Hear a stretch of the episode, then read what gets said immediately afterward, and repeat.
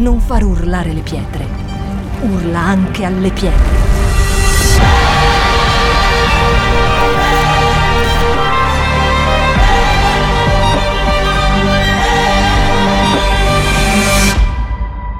Shout 2022.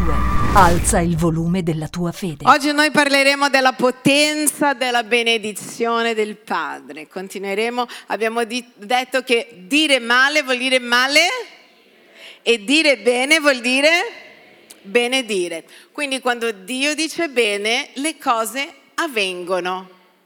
Ed è, magari uno, uno, pensa, ah sì, una benedizione. Sì, Signore, ti benedico, vieni qua, benedico anche te. La benedizione nella Bibbia, soprattutto la benedizione del padre, del patriarca, era così importante che si facevano a botte per averla. Pensate, leggiamo questo passaggio insieme in Genesi capitolo 27 dal 30 al 41, guarda cosa dice. Dirà così. Appena Isacco ebbe finito di benedire Giacobbe e Giacobbe se ne fu andato dalla presenza di suo padre Isacco, Esaù, suo fratello, giunse dalla caccia. Anch'egli preparò una pietanza saporita e la portò a suo padre e gli disse, si alzi mio padre, mio padre e mangi la selvaggina di tuo figlio perché mi benedica. Fermiamoci un attimo. Il passaggio prima, noi abbiamo Isacco, Isacco figlio di Abramo, Isacco, figlio di Abramo, che già è anziano, ha un problema negli occhi, essendo anziano non vede bene, non c'erano gli occhiali all'epoca, cataratte, interventi, quindi non vedeva bene. Chiama, di sua moglie, io prima o poi muoio. Quindi, ragazzi, io voglio benedire il mio primogenito. Quando benedicevano il primogenito, cosa stavano dicendo? La benedizione che è su di me, quella che Dio ha dato ad Abramo, che è passato, Abramo ha benedetto il figlio Isacco, sia sul mio figlio. La benedizione non voleva dire solo avere cose materiali, ma voleva dire Dio sarà con te per tutta la vita, dovunque tu andrai. E questa benedizione, quando benedivano, aprivano la porta della prosperità. La benedizione apre la porta della prosperità. Dite com'è la benedizione?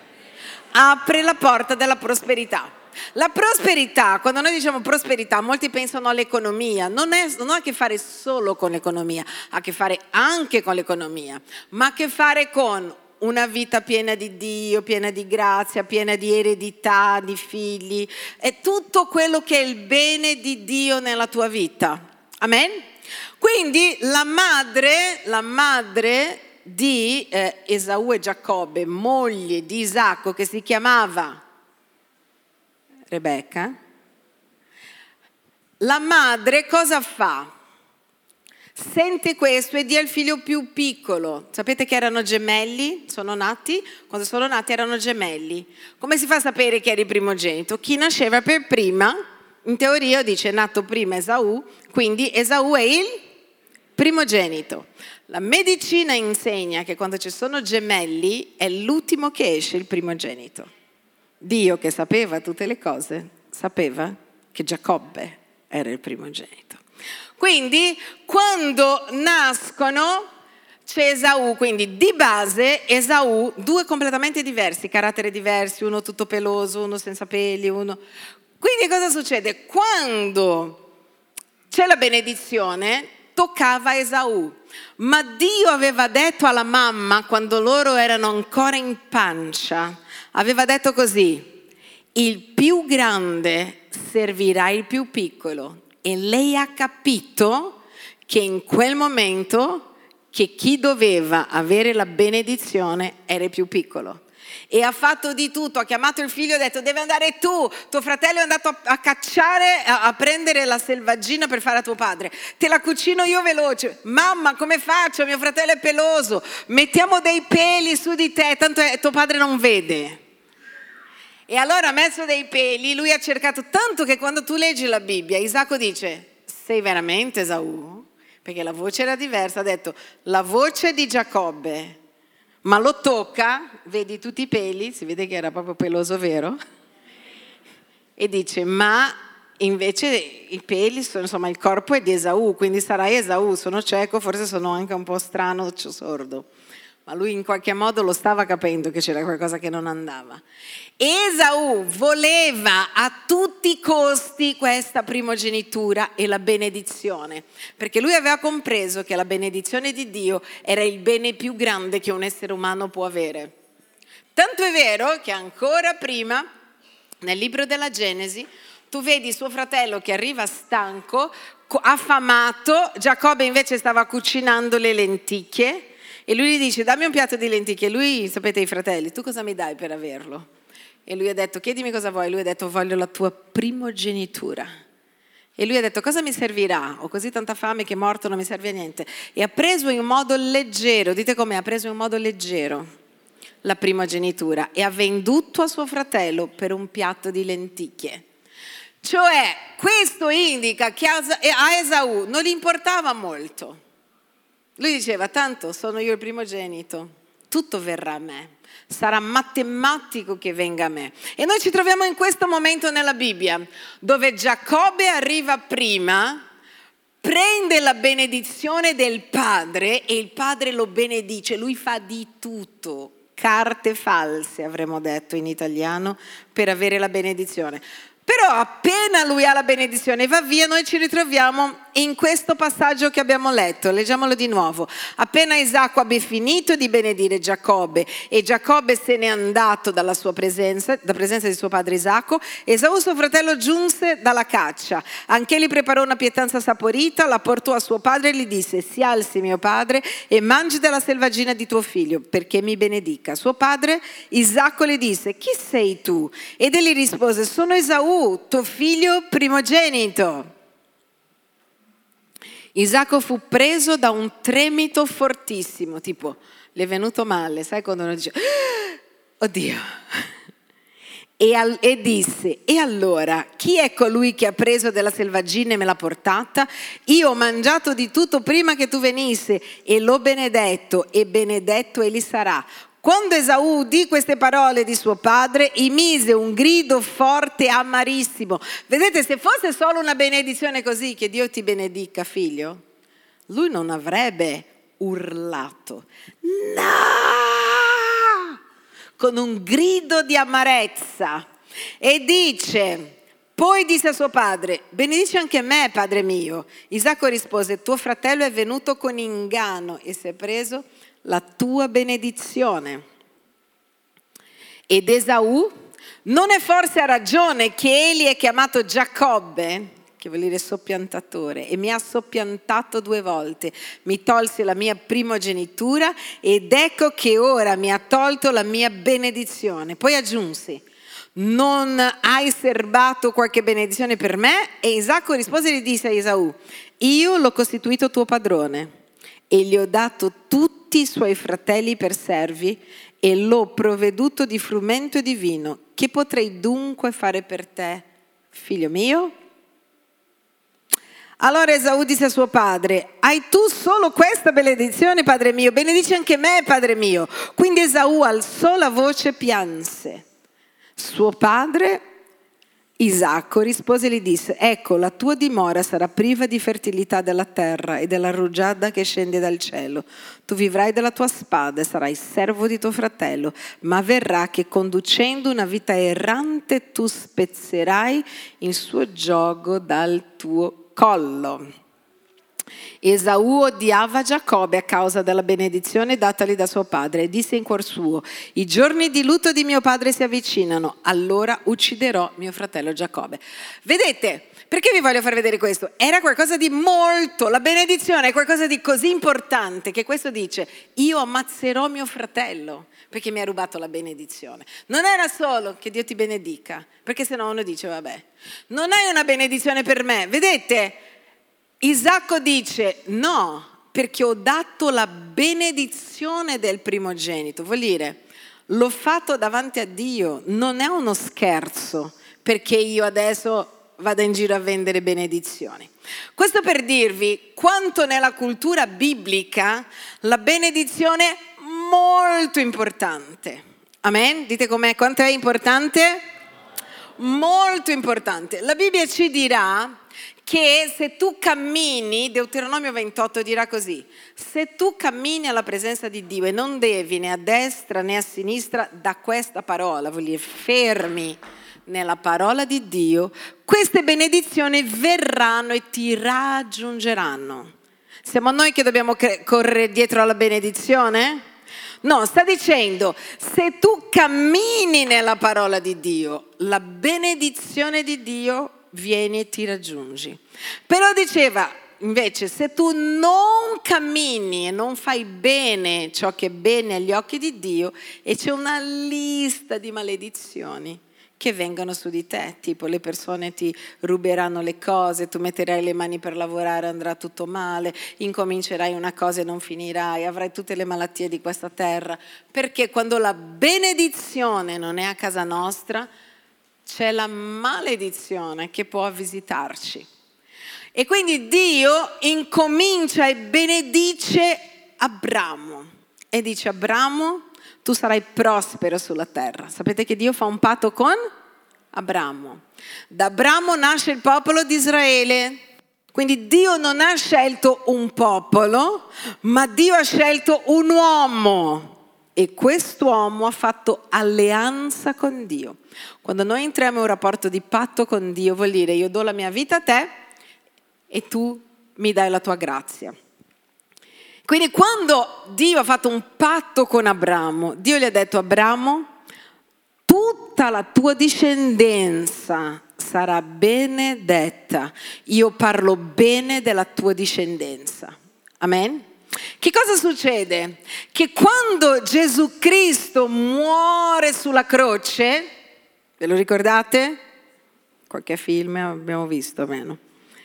Quando Gesù muore sulla croce, Gesù dice che viene a prendere su di sé tutte le maledizioni, cioè tutto quello che noi abbiamo fatto di sbagliato andando lontano da Dio, Gesù si è indossato questa cosa. Immaginate le cose peggiori che esistono al mondo. Immaginate malattie, maledizioni, pedofilie, omicidi, perversione, cattiveria, odio. Potete immaginare, se voi potevate mettere tutto questo dentro un bicchiere, cosa avresti fatto con questo bicchiere? Qua c'è tutto il male del mondo, pure nero, fa tenebre. Se tutto il male del mondo fosse qui, tu cosa avresti fatto con il male del mondo? Avresti bevuto? Cosa avresti fatto? Cosa avresti fatto? L'avresti distrutto sì o no? Infatti la Bibbia dice a Dio è piaciuto prostrarlo con dolore. Quando tu vedi sangue, Gesù picchiato, Gesù flagellato, Gesù che crolla sangue dalla croce e uno dice ma come? Il figlio di Dio dicevano ma questo non era il figlio di Dio, lo tratta in questo modo? E la Bibbia dice Dio è piaciuto prostrarlo con dolore. Non era la rabbia di Dio contro Gesù, era la rabbia di Dio contro il corpo del peccato. Dio ha messo tutte le maledizioni sul corpo di Gesù. E cosa ha fatto con tutte le maledizioni concentrate su un corpo? L'ha distrutto. Per questo gli è piaciuto prostrarlo con dolore. In Isaia 53 dice a Dio, Dio trovava piacere, non perché faceva del male a Gesù, perché stava distruggendo il corpo del peccato. Quando ha fatto questo e ha cancellato in Cristo Gesù le maledizioni, guarda cosa dice Galati capitolo 13, 14. Dice così, Cristo ci ha riscattati dalla maledizione della legge, essendo divenuto maledizione per noi, poiché sta scritto maledetto chiunque appeso al legno, affinché, dite com'è, affinché, di nuovo, affinché la benedizione di Abramo venisse sugli stranieri in Cristo Gesù. Gli stranieri erano i non ebrei, noi. E ricevessimo per mezzo della fede lo Spirito promesso. Quindi dice Gesù ha preso tutte quelle maledizioni della legge su di sé è andato nella morte sulla croce, affinché quella benedizione che Dio ha dato lì nella Genesi ad Abramo dicendo, Abramo tutto quello che toccherai, tutto quello che farai, la tua vita, affinché quella benedizione potesse essere su di noi. Come si riceve quella benedizione stando a questo passaggio? Per mezzo della fede. Chiunque crederà in Gesù sarà salvato. Da cosa? Dalla morte, dalla maledizione, dalla corruzione. Chiunque crederà in Lui sarà salvato da tutte queste cose e avrà la vita eterna. Quindi quando noi accediamo alla fede diciamo io credo, in quel momento la benedizione di Abramo è un diritto, dite com'è, diritto di ognuno di noi. Sapevi di avere la benedizione di Abramo? Ecco perché quando non sta andando niente bene tu devi ricordarti, devi ricordarti, devi posizionarti, devi dire Signore, io in Cristo Gesù ogni maledizione è stata distrutta nella mia vita. Io sono una persona benedetta e non maledetta. Io sono benedetto e non maledetto. Il credente, chi crede in Cristo, chi ha fede in Cristo è benedetto. Dilla al tuo amico, sapevi di essere benedetto? Perfetto. In Efesini 1:3 dice così. Allora Paolo fa una preghiera per la Chiesa. Chi, per chi sta pregando Paolo? Per la Chiesa. E dice, benedetto sia il Dio e Padre del nostro Signore Gesù Cristo che ci ha benedetti di ogni benedizione spirituale nei luoghi celesti in Cristo. Quindi sarebbe sbagliato che un credente dicesse a un altro credente che Dio ti benedica. Se sei già credente, sei già in possesso di ogni benedizione nei luoghi celesti. Ok? Però sarebbe corretto che un credente dicesse all'altro che Dio continua a darti prosperità, grazia, amore, soldi, benedizione, che Dio continui quello che Lui ha incominciato, che Lui continua a farlo. Ma noi abbiamo detto che la parola genera, vi ricordate che la parola genera? Se dico male la parola genera male, se dico bene la parola genera bene. E noi sappiamo che anche per persone che magari sono in chiesa, se a casa loro invece di ricordare che loro hanno le promesse di Abramo, noi continuiamo solo a dire fai schifo, non tornare, torni troppo tardi, sei uscita sembri una prostituta, magari è vero, ma il modo come noi parliamo magari è Guarda la differenza. Io mi ricordo una volta a Natale che ero uscita, insomma, volevo uscire con i miei amici, non ero ancora credente, e avevo una microgonna qui, tra l'altro siete credenti anche d'estate, è importante sapere. C'è gente che si è dimenticata. Arriva l'estate e uno dice, ah ma cos'è che sono? No, vedo le vostre foto su Instagram e dico, in quale chiesa va sto qua? Così con la magliettina per far vedere il muscolo più. Con i buchi. Io non so contro i buchi nei pantaloni. Lo metti qui? Qui? L'altra volta ho visto una ragazza con la famiglia che aveva il sedere completamente di fuori. Perché mio cognato, la mia nipotina, quando lei dice papà, me perché tutti fanno, lui dice sempre così, quella bambina lo fa perché non ha un padre. Perché quando tu hai un padre, un padre devi controllare queste cose. Amen? È la tua responsabilità. È la tua responsabilità. Comunque, dove ero perso la responsabilità? Mio padre a Natale e stavo uscendo con la mia microgonna e non è che uscivo solo con la microgonna, uscivo in motorino. Mi ha fermato e mi ha detto così, sei una bella ragazza, hai delle belle gambe e sei figlia mia, vai a cambiare questa gonna. Io non ho ricevuto come una cosa cattiva, io ho pensato mio padre ha cura di me, mi vuole bene. Amen? Un'altra volta avevo scritto, ero adolescente, avevo scritto una, una, specie di cartolina al mio coach che giocava a pallavolo e mi piaceva molto il mio coach. Tipo avevo questo amore platonico. Mio padre vede la cartolina di buon compleanno e dice così, sembra una lettera d'amore. Ti aiuto io a scrivere la cartolina di buon compleanno? Lui ha capito, perché faceva il padre. Amen. Molto importante. C'è gente che sembra che non abbia genitori o che magari escono di casa in un modo, non lo so, di nascosto dei genitori nel sacchetto della spazzatura, hanno un cambio. Almeno così posso dire, vabbè. Allora, che cosa vi voglio dire? La benedizione di base è importante. Abbiamo visto che in Cristo siamo benedetti. Ma io voglio parlare dell'importanza della benedizione invece del papà. Allora, quando un bambino nasce, viene tagliato il cordone ombilicale, bambino o bambina, giusto?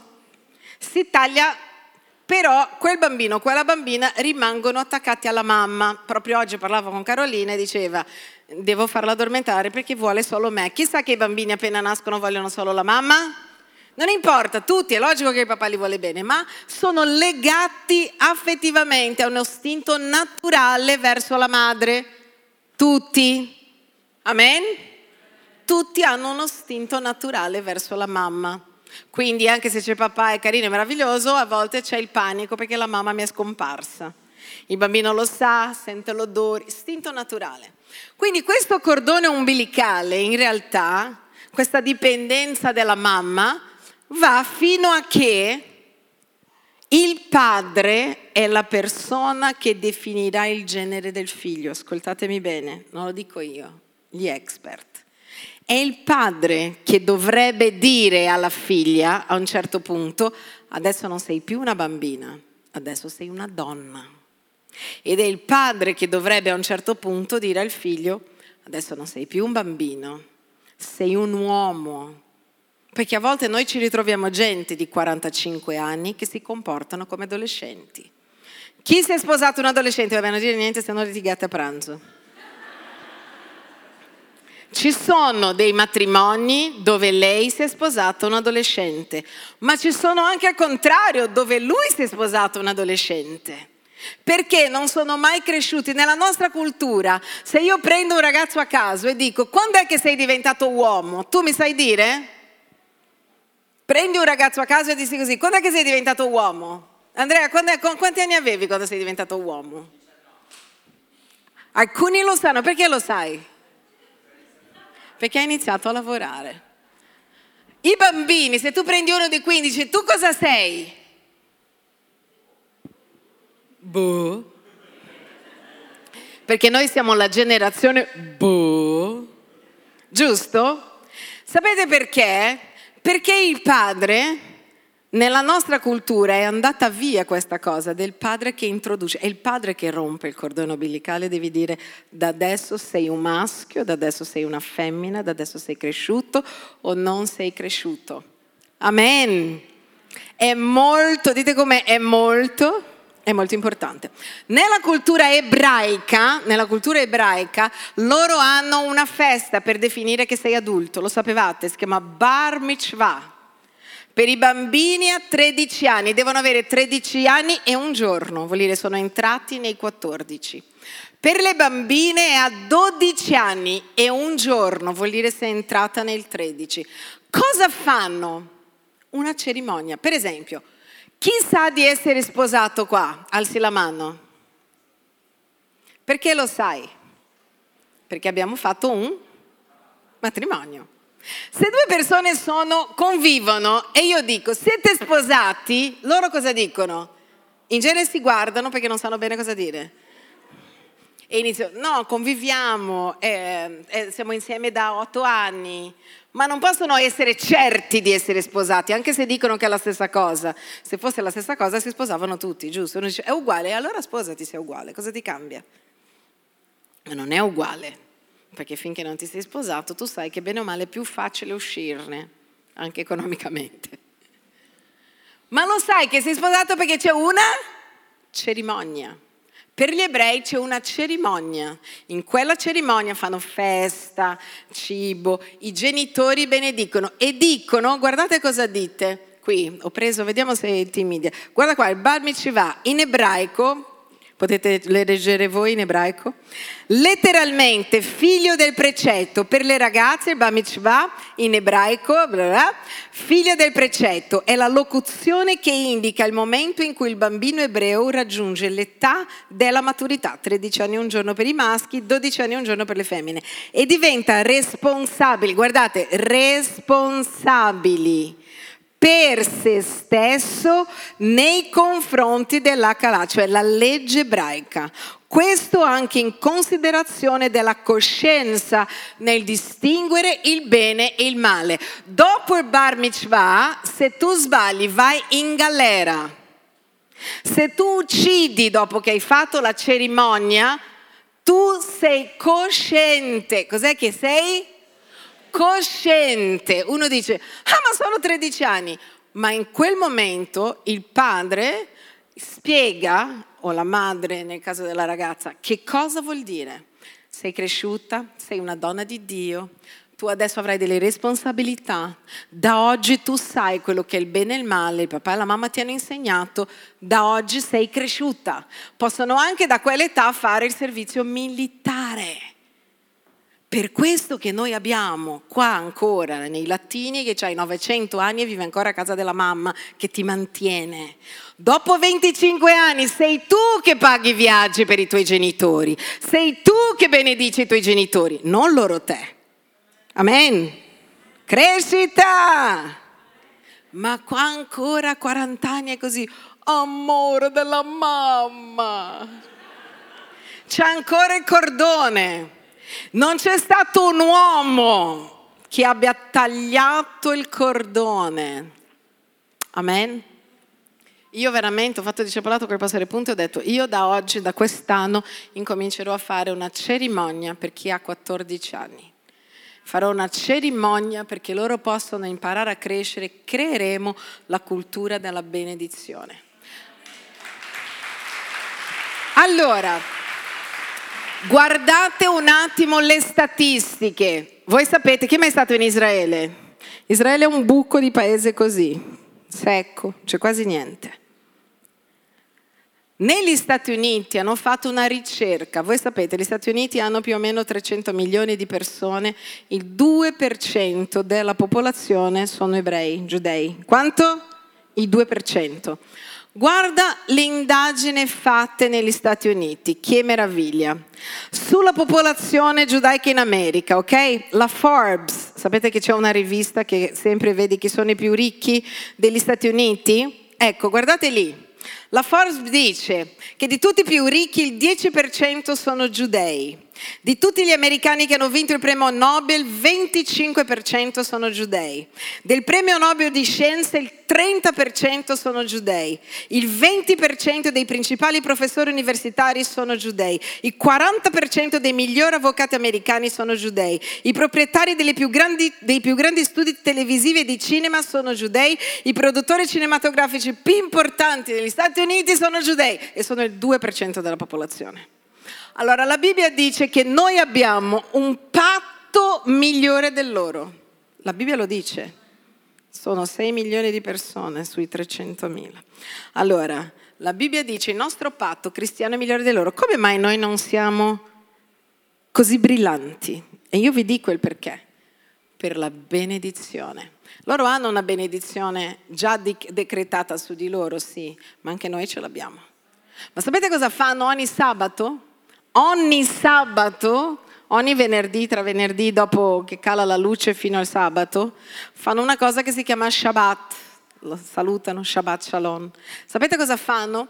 Nel Shabbat Shalom ci sono 39 cose che non possono fare, ma io non parlerò delle 39, che vengono prese da tutti i servizi che hanno fatto per costruire il tabernacolo, gli sforzi che hanno fatto per costruire il tempio, quelli nel giorno del riposo non lo possono fare, come accendere il fuoco, come costruire, come movimentarsi, eccetera. Al di là delle 39 cose che non possono fare, parliamo di quelle che loro possono fare. Loro fanno una cena, non accendono niente di elettrico perché oggi sarebbe come accendere il fuoco per loro. E in questa cena che si svolge con la famiglia, loro benedicono. Iniziano, una donna viene dalla tradizione di Sara, accendi le candele, fanno una benedizione. Guardate cosa fa il marito verso la moglie, ogni volta.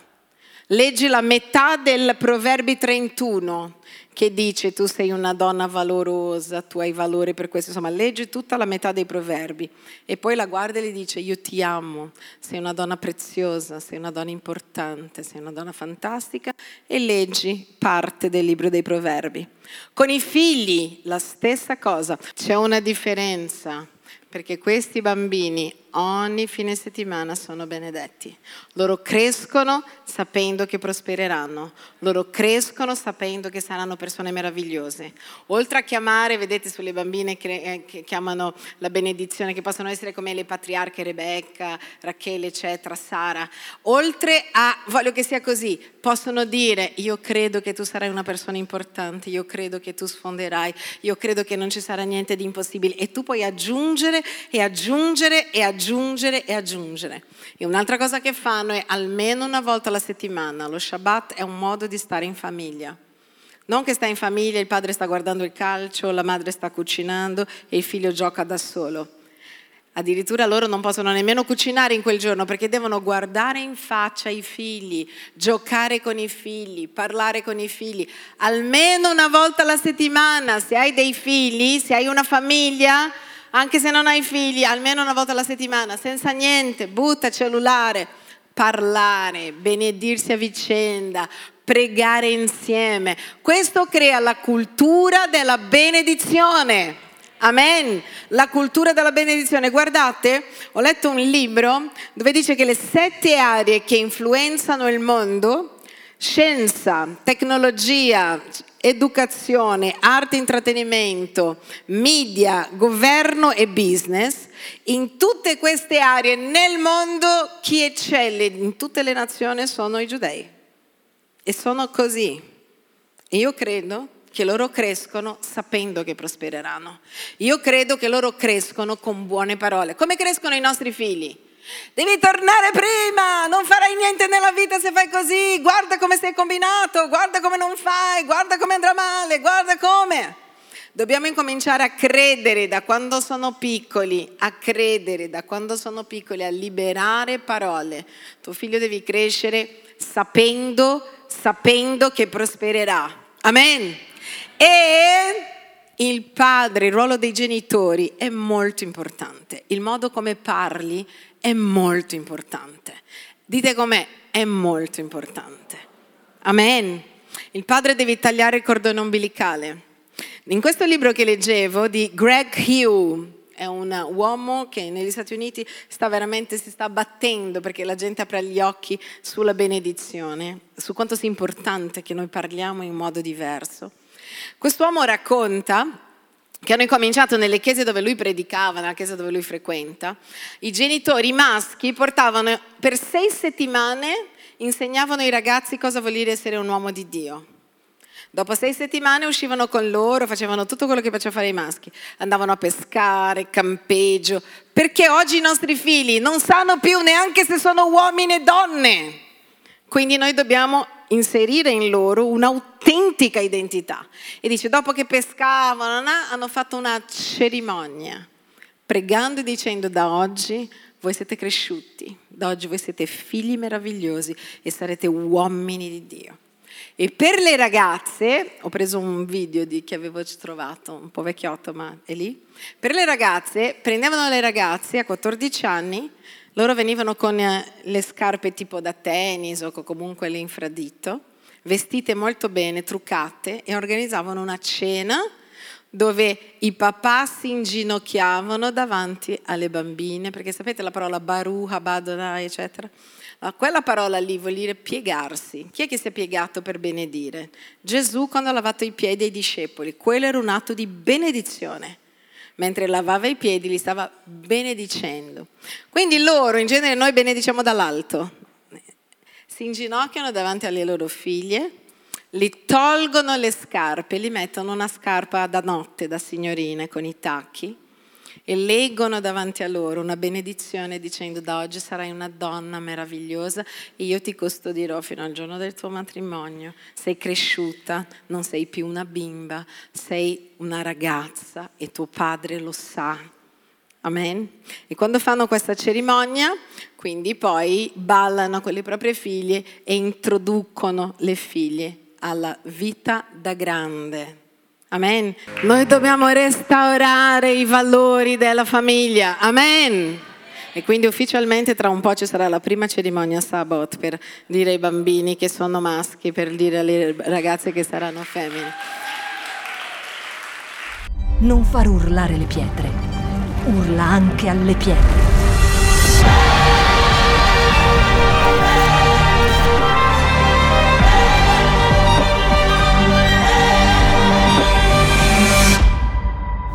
Shout 2022. Alza il volume della tua fede.